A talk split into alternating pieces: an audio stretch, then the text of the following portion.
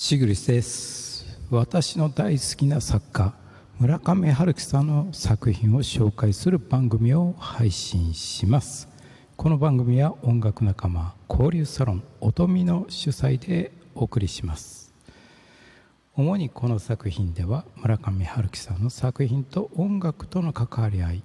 またほとんどの作品をこのように私本棚にあるんですけども、えー、村上作品の持ってますので表紙などの解説などをしながら作品の紹介をしていきたいと思います。今回ご紹介する作品は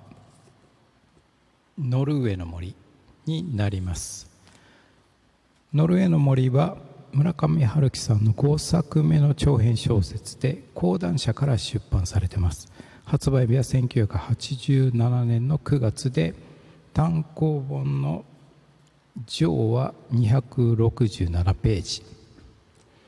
下の方は260ページの作品になりますね、まあ、表紙の方はこのような形で赤と緑のクリスマスカラー になってますね。まクリスマスなのかどうか分かんないですけど。で村上春樹が自分でデザインした表紙らしいです。で同じ年代のですね村上春樹さんの作品を紹介をしていきますと1987年村上春樹さんが38歳の時の作品になりますね。1月にはですねこちら「ザ・スクープ懐かしの1980年代」を出版されました。そして3月にはですねこちらヒーズル国の工場を出版されてます。そしてですね7月には翻訳本になるんですけどもポール・セローの「ワールズ・エンド世界の果て」の翻訳本を出されてます。そして、え、9月にノルウェーの森を出版された後にですね12月ですけども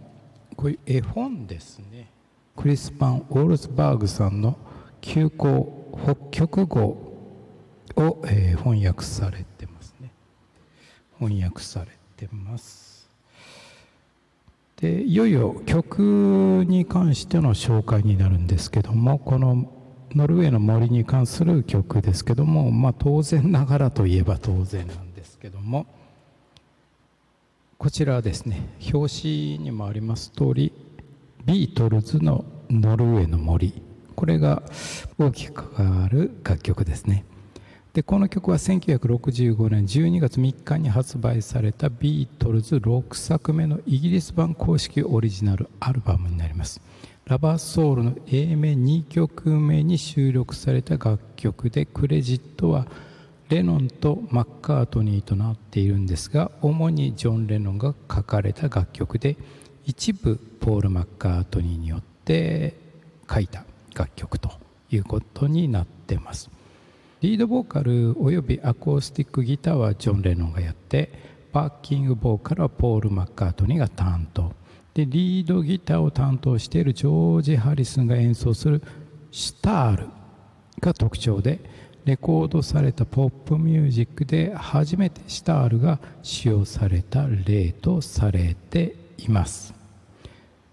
次に登場人物主なですね登場人物をご紹介しておきます。渡辺徹。この作品の主人公かつ語り部で一人称僕という形で表現されています。次に木月ですけども渡辺の高校時代の同級生で唯一の親友である。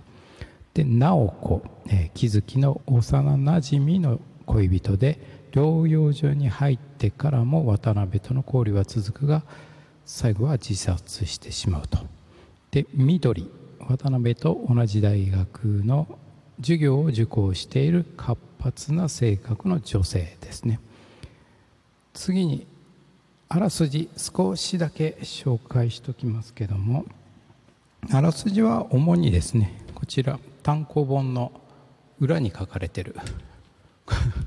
こちらを参考にさせてもらいます。まずあらすじの上の方ですけども暗く重たい雨雲をくぐり抜け飛行機がハンブルク空港に着陸すると天井のスピーカーから小さな音でビートルズの「ノルウェーの森」が流れ出した。僕は1969年もうすぐ二十歳になろうとする秋の出来事を思い出し激しく混乱し動揺していた。限りない喪失と再生を描き新境地を開いた長編小説。これが上巻の方ですね。次下巻の方ですね。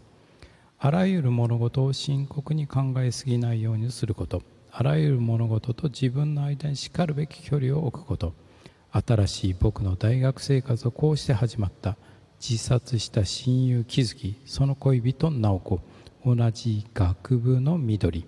等身大の人物を登場させ心の震えや感動そして悲しみを淡々と切ないまでに描いた作品ということになってます。まあ、あらすじちょっとねこの裏 ここを参考に今読ませていただきましたけどもでこの作品はですね村上春樹さん自体がギリシャとシリあシシリとローマで書かれた作品ということでヨーロッパをこう点々と移動しながら書いた作品ですね。で後書きでも春樹さんご自身が言ってたんですけどウォークマンで